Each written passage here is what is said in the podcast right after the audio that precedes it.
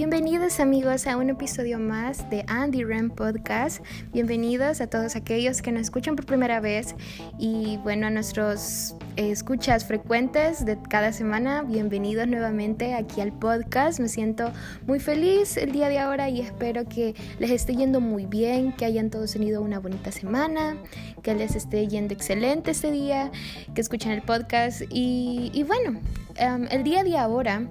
Eh, había un tema que que ayer a la hora de dormir lo estaba pensando tanto y dije de esto tengo que hablar, que era sobre cómo es o qué significa para mí ser auténtico, qué es la autenticidad, qué es una persona auténtica. yo creo que lo primero que se me viene a la cabeza si alguien me, me dice que es una persona auténtica, para mí es una persona diferente, que no hace lo mismo que los demás y es algo que en estos 20 años de mi vida he sentido que he tenido una parte en mí que yo me he sentido un poco diferente a los demás en algunas cosas que normalmente personas de mi edad hacen y cosas así. Pero, ¿qué cosas trae ser auténtico para ti? ¿Qué es ser auténtico? Porque creo que para todos ha de tener un diferente significado que lo ve de otra manera pero a lo menos para mí ser auténtico es una persona diferente, que no hace lo mismo y que sobre todo que es creativo, siento yo. Entonces, sí, yo cuando era pequeña, sí siento que tenía unas diferencias con personas, con niños de mi misma edad. Había niños de mi edad que muchas, más que todo muchas niñas, cuando teníamos, no sé, unos 6, 7 años, iba a la escuela y recuerdo que había niñas que llevaban siempre muñecas a, estudiar y ese tipo de cosas.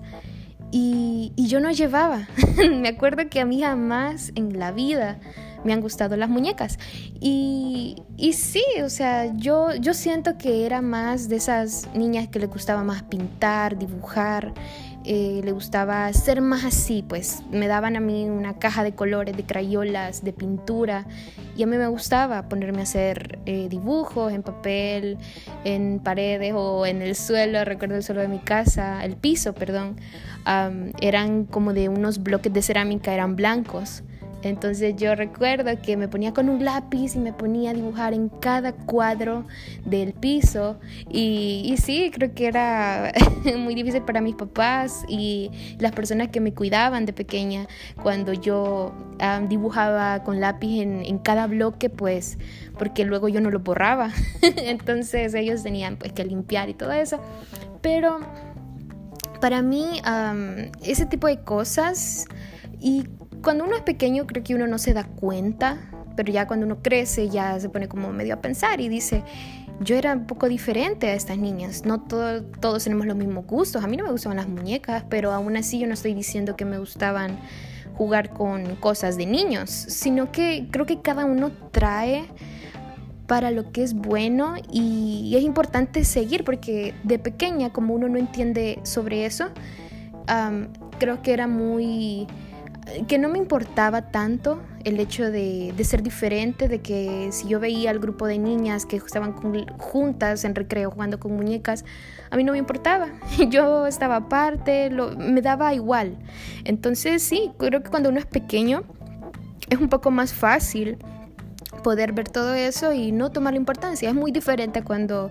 ya llegas a una edad en la adolescencia en cuando tú sientes que tienes que encajar ahí, que tienes que encajar con el grupo, que tienes que encajar y, creo que eso a muchos le han pasado sobre querer encajar, querer tener un lugar en, la escuela cuando uno está creciendo, ya siendo más grande y todo eso. y ahí sí, yo recuerdo que cuando tenía unos 13, 14 años, cuando yo empecé a ya querer encajar siempre con el grupo de mis amigos y, cosas así, siempre sentía que tenía que hacer o hablar cosas que la mayoría de ellos hablaba o hacía, yo también quería hacerlo. ¿Por qué? Porque obviamente yo en ese entonces quería sentirme como aceptada, me quería sentir bien, que yo también encajo, que yo también pienso como ellos, que yo también hago las mismas cosas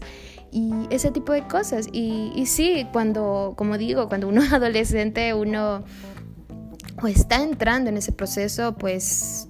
sé que el mayor como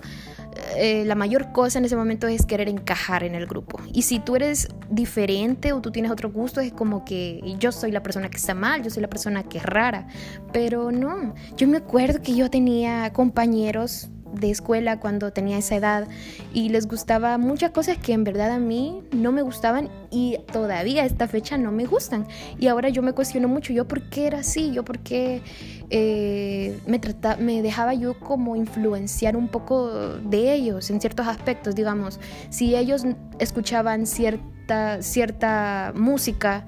yo decía, yo también tengo que entonces escucharla para que también sentirme eh, que soy como ellos y todo eso, ¿verdad? Quería tratar de sentir como esa sentirme incluida en eso, poder saber de qué ellos están hablando y poder opinar y ese tipo de cosas y, o también programas de televisión, qué programas veían ellos, si les gustaba ver, no sé, eh, algunos programas en específico, cosas así. Entonces yo decía, voy a dejar de ver las cosas que a mí me gustan por ver lo que los demás ven, para así poder como en recreo, en clase, poder hablar de lo que ellos ven o lo que ellos hacen o, o lo que sea. Entonces sí, es, siento que es la etapa en la cual pues uno trata más encajar o tratar de sentirse lo más, no sé, como relajado, lo más, no sé, lo más que tienen la mejor vida, porque también sucede que muchas veces yo llegaba a clases y tenía compañeros compañeras que decían yo el fin de semana fui a no sé dónde o decían yo cada fin yo cada día yo me recuerdo bien una niña que una vez me, estábamos platicando y ella contándome y me dice, sí, yo luego de, ir a estudiar ya en la noche eh, con mis papás y mi hermana vamos siempre, siempre salimos a un restaurante diferente. Me acuerdo que yo escuchaba eso, yo tenía como 13 años y yo decía, de verdad, y yo súper impresionada solo con el hecho de que esta niña, ¿cómo contaba eso? Cuando en realidad, ahora que lo pienso ya grande, yo de, ahora digo, quizá pasaba pero a la vez no creo porque ella, la verdad, no, o sea, sé que no, eh, no creo que ahora eso fuera cierto, o sea, que fuera una realidad. Más porque esta niña me acuerdo que, bueno, yo en ese momento obviamente yo sí me creía esa mentira, que qué genial esta niña sale todo, todas las noches a comer a un lugar diferente y cosas así, pero ahora que crecí, ya mi mente ha cambiado, yo digo, esto no puede ser, o sea, si esa niña yo ahorita me pongo a analizar y me recuerdo, me recuerdo cuando yo veía fotos de ella en su casa, donde era su, más que todo tomaba fotos siempre por donde estaba su cuarto y era en verdad un lugar muy, muy humilde, entonces ahora pensándolo yo digo, obviamente esa niña me estaba mintiendo, ¿y por qué? Porque a estas edades es cuando como dije, uno quiere encajar, uno quiere que los demás sientan que uno vive excelente, que, hace todas estas cosas, que va a estos lugares, que no sé qué, aquí, que allá, que sale cada fin de semana. Y siento que en mi tiempo, no sé ahora qué tanto es, pero en, esa, en esos años era tan como wow el hecho de que eh, mis amigos, mis compañeros salían solos sin el permiso de, sus papás o que ellos agarraban solo, solos un bus, agarraban un microbús solos o cosas así. Y, y, ellos iban hasta saber por dónde y que luego regresaban y que luego iban a no sé dónde, que hacían todos esos recorridos solos. Entonces yo me acuerdo y decía, ¡Ah, qué genial, decía, qué, qué chivo que sus papás les dejan hacer ese tipo de cosas y que aquí, que allá. Pero sí, puede que sí sean verdad algunas, pero la verdad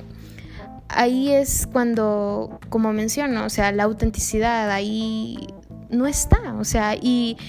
y ahora que yo soy grande, yo pienso, ¿Por qué tuve que yo pasar eso? Porque yo no solo, simplemente fui yo, o sea, si a mí no me dejaban hacer estas cosas, ok,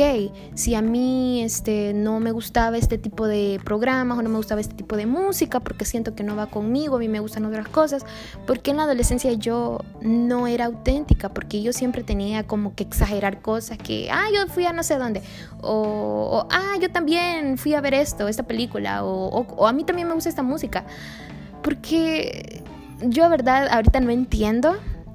pero ¿por qué yo era así? Pero aún así, yo agradezco haber quizá pasado eso, porque creo que si no hubiera pasado esos momentos en los cuales yo hubiese querido tratar de encajar con los demás, quizá yo no pensara así como pienso ahora. Que para mí ser una persona como tú eres es lo más lo, lo, supremo, lo mejor, lo, lo genial que puede pasarte. O sea, no tratar de ser como los demás porque los demás van para allá, tú también. O esa típica frase que más de alguna vez, en alguna ocasión has escuchado en tu vida, que alguien mayor te haya dicho, si tu amigo se tira del puente, tú también. Entonces, siento que tiene que ver porque, porque sí, la verdad, eh, cuando uno como mencioné al inicio, cuando uno es niño, es mucho menos eso de querer ser porque todos hacen esto, hacer lo mismo. Yo, como digo, yo siempre traté como de ser diferente cuando era pequeña, cuando yo era no me importaba si todo el grupo de niñas estaba reunida jugando con muñecas o jugando a, no sé, a pintarse las uñas o cosas así. A mí de verdad no me importaba, yo me recuerdo todavía de eso. Y yo estaba en otra mesa y, yo normal, o sea, con alguna que otra niña que también quizá no le gustaran esas cosas o, o no quería involucrarse, entonces era como que me daba igual. Y ahí yo recuerdo una ocasión cuando yo iba a primer grado cuando llegó, fue la primera vez que yo experimenté, me parece, tener una compañeros de clase extranjeros de otros países, porque nunca había tenido hasta ese eh, primer grado. Em, fue cuando llegó una niña de Inglaterra. Eh, recuerdo todavía su nombre se llamaba Ella. Ella era una niña, era muy linda, me acuerdo. Me acuerdo que tenía, era eh, de tez blanca, era pelo rubio. La verdad no me recuerdo cómo hablaba, no me acuerdo si ella entendía algo de español, yo creo que sí, pero muy poco. Y ella llegó porque eh, su mamá trabajaba en un circo. Entonces ese circo había llegado a mi país y, y, iban a dar algunas funciones ahí por todo un mes. Entonces metió a la niña a estudiar ahí. La niña tenía mi edad y estaba en mi salón y todo. Ella iba a tener clases con nosotros todo un mes. Entonces yo me recuerdo bien cuando llegó mi maestra, la presentó y todo y dijo que venía de Inglaterra y ahí me dio... Me recuerdo tan bien de eso y, recuerdo que todas las niñas de, mi salón querían ser la, amiga de ella. Y querían todas, todas... Es tengo esa imagen tan grabada cuando la niña ya era recreo y todas las niñas iban detrás de ella, querían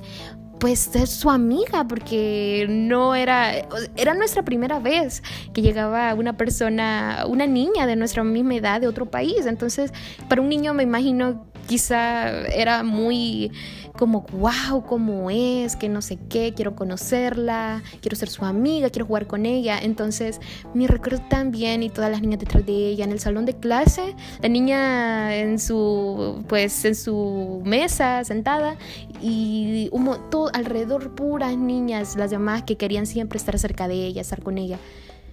Y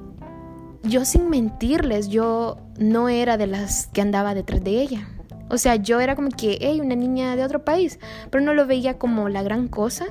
creo. Y, yo seguía en mi mundo, yo no andaba detrás de ella. Creo que hasta nunca le intenté hablar, así como las otras niñas. Y de la nada recuerdo tanto que ella un día a mí, la, estaba ella con su grupo de niñas y yo estaba, porque a mí me recuerdo que me gustaba ponerme, donde yo estudiaba había como una banqueta en donde habían como unas rejas, pero podías ver como los autos que pasaban. Y a mí me gustaba mucho sentarme en esa banqueta y poder ver los, los carros pasar, los autos y, y, eso, no sé, era, sentía tan bonito y cuando era recreo me gustaba mucho pasar ahí. Entonces yo me acuerdo que yo ese día estaba ahí y de la nada ella se me acercó. No recuerdo bien, les mentiría si recuerdo que ella me dijo que pero desde ese día ella pasaba conmigo. Yo no hice absolutamente nada como para agradarle, darle algo o, pasar con ella a su lado, regalarle cosas. No sé, yo no hice nunca nada de eso. Simplemente yo era como, ah, una niña nueva, ok. O sea, y yo veía tantas niñas a su alrededor que aquí, que allá y, así. Y yo pues en mi mundo de niña y, ella se me acercó y, y empezamos a pasar juntas, creo que hasta jugábamos en recreo y cosas así. Para no hacerles el cuento tan largo, em, desde ahí yo sentía que yo era, no sé, como de sus mejores amigas, cosas así, siempre pasábamos después juntas, comíamos juntas, eh, nos sentábamos siempre a la par, ese tipo de cosas y y obviamente, como les digo, yo a esa edad no veía nada de eso, no, veía así como que fuera la gran cosa, no lo sentía que fuera, sí, ahora que soy ya mayor, yo sí pienso,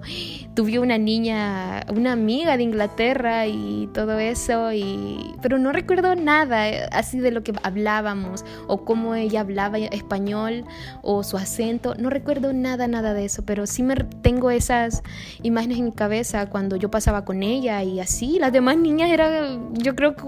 como si ella no hace nada, ella no le da nada, ella no trata de estar con ella, o sea, ella me buscaba a mí y y, sí, y ahí puedo yo darme cuenta, pensar cómo ser auténtico, cómo ser tú mismo ayuda y, te puede abrir muchas puertas en lugares donde tú no sepas. Ya sea en esta ocasión, ya sea con, ya sea tanto con amistades, con pareja, para un trabajo, en tus estudios, en lo que sea. O sea, no hay que ser como los demás o que porque los demás hacen esto, yo también voy a hacerlo o que no, o sea, siento que lo más importante es ser auténtico, ser uno mismo y las personas que son para ti van a estar contigo y te van a aceptar tal y como eres, porque eso es importante. Yo decía, yo antes como decía, cuando era adolescente, yo decía, las personas más populares de cuando yo estudiaba y todo eso, ellos solo quieren estar con personas igual, populares, que probablemente son los que se portan mal, los que causan problemas en la escuela, los que siempre hacen cosas como para tratar de llamar la atención. Y ya en mis últimos años, cuando estaba estudiando, yo ya mi mente pues había cambiado un poco más y yo había dicho que no, o sea, de verdad yo aquí para mis amigos y todo, es mejor ser yo y no me importa si son personas, al final estar con personas que son populares, entre comillas, o si son normales, o sea, me daba de verdad igual. Ah, con qué tipo de persona yo pues serían mis amigos. Simplemente yo decía, ok, yo soy yo, soy yo, y con mis gustos y todo, las personas que, que lleguen a ser a mis amigos, pues lo serán y me van a aceptar tal y como soy. Y si no les gusta, o si dicen, Andrea es muy aburrida, o Andrea no hace esto, Andrea no sale en las noches a hacer esto, o no sé pues no me importa, o sea, y también ya este punto de mi vida que ya soy entre, en teoría una persona adulta, yo en verdad no tengo tantos amigos, así como muchos, muchos. Los pocos que tengo, yo sé que son personas que me aceptan tal y como soy, que no me juzgan, que si un día a mí me dijeran, Andrea, salgamos en la noche y que estémonos hasta las 3, 4 de la mañana, regresemos a la casa y cosas así. O sea, yo sé que yo no soy de ese tipo de personas, no porque no me dejen, simplemente porque no jamás en mi vida yo he sido de esas personas. Entonces yo sé que las personas que verdad me quieran y me acepten, no van a pensar, ay Andrea, qué aburrida es, o ay Andrea, ¿para qué la invitamos? Y siempre dice que no, que no sé qué, o yo sé que no me van a juzgar, sino que van a decir, ok, está bien, yo sé que ella no es así, yo sé que ella no hace esto. Y obviamente eh, es siempre encontrar personas que te hagan bien, y como por eso digo, es mejor ser uno mismo, no tratar de exagerar nada, no tratar de llamar la atención para que algún grupo social te acepte, porque si es para ti, las oportunidades van a llegar a ti, esas personas van a llegar a ti, esa pareja va a llegar a ti, no porque tú tienes que decir que haces esto y esto y, y, así, ¿verdad? Creo que me explico. Entonces, sí, para mí la autenticidad ya a este punto lo veo como algo que puede abrirte tantas, pero tantas puertas en tantos lugares, con tantas personas, y no es de perder eso nunca, o sea, porque los de, como dije, solo porque alguien más lo hace no significa que tú también lo tengas que hacer. Es mejor, si tú no te sientes bien en esa situación, es mejor alejarte, o sea, y si a las personas no les gusta, es porque no son tus amigos de verdad, no son las personas con las que tú tienes que pasar ni frecuentar. O sea, hay que aprender eso a que si las personas se alejan de ti por ser como tú eres, por tus gustos, por tus creencias, por lo que a ti no te gusta, ok, o sea, si se alejan está bien, es porque no son para ti, pero siempre te recordar eso, porque sí, puede que pierdas muchos amigos por eso, por ser tú y todo, pero así tú vas a traer a las personas, a los amigos que en verdad son para ti, que de verdad te van a ayudar y te van a aceptar tal y como sos en cualquier faceta de tu vida. Entonces sí, yo... Eh, tengo eso en cuenta y muy presente siempre. Y, y sí, es mejor, como dicen, ¿verdad? Es mejor calidad que cantidad. ¿De qué me sirve yo tener miles de amigos si en una vez que yo vaya al hospital probablemente ninguno o unos dos o tres estén a mi lado? O, estén pendientes de cómo estoy y los demás probablemente no van a hacer nada, no van a contestar, no van a estar, no van a hacer nada, o sea, les va a dar igual probablemente. O sea, es de buscarme bien a tus amigos. Y yo quería hablar de sobre amistad también en un podcast, quizá lo hago más adelante, más así detalladamente aunque creo que en este hablé mucho así sobre amigos, compañeros de clase, cosas así, pero no tocar el tema de cómo elegir bien una amistad, qué amistades son buenas para ti, cuando es, cuando tú sientes que es una amistad tóxica o mala y cuándo es momento de alejarte. Me gustaría mucho hacer un podcast sobre eso, así que si les parece, pues pueden dejar un like, un me gusta en, el podcast este para yo así poder saber si, si les parece la idea. Así que sí, como digo, y el consejo que les quiero dejar en este día es sean auténticos, sean ustedes mismos, hagan lo que les guste, lo que les apasione, aun cuando las personas a su alrededor digan qué raro es, por qué hace esto, qué vergüenza o, cosas así, o que ellos piensen diferente, pues que te da igual, o sea, haz lo que tú quieras hacer, sea auténtico, sé creativo, sé tú sobre todo. No hagas, no te dejes influenciar por nadie, que porque los demás hacen esto, o que por lo, porque los de mi edad hacen esto y salen a estas horas, o cosas así. O sea, si tú no eres de esas personas, pues ok, está bien. No tienes que obligarte a hacer y que te gusten esas mismas cosas. Así que sí, sea auténtico, sé tú mismo, sobre todo, y,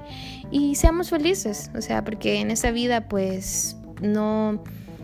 como una vez yo dije en un podcast, prefiero quedarme con mi pensamiento en mi mente, que aunque a los demás quizá no les guste, algo que yo, a mí me guste o me llame la atención o me apasiona, y yo por miedo de, de la reacción de ellos no lo hago,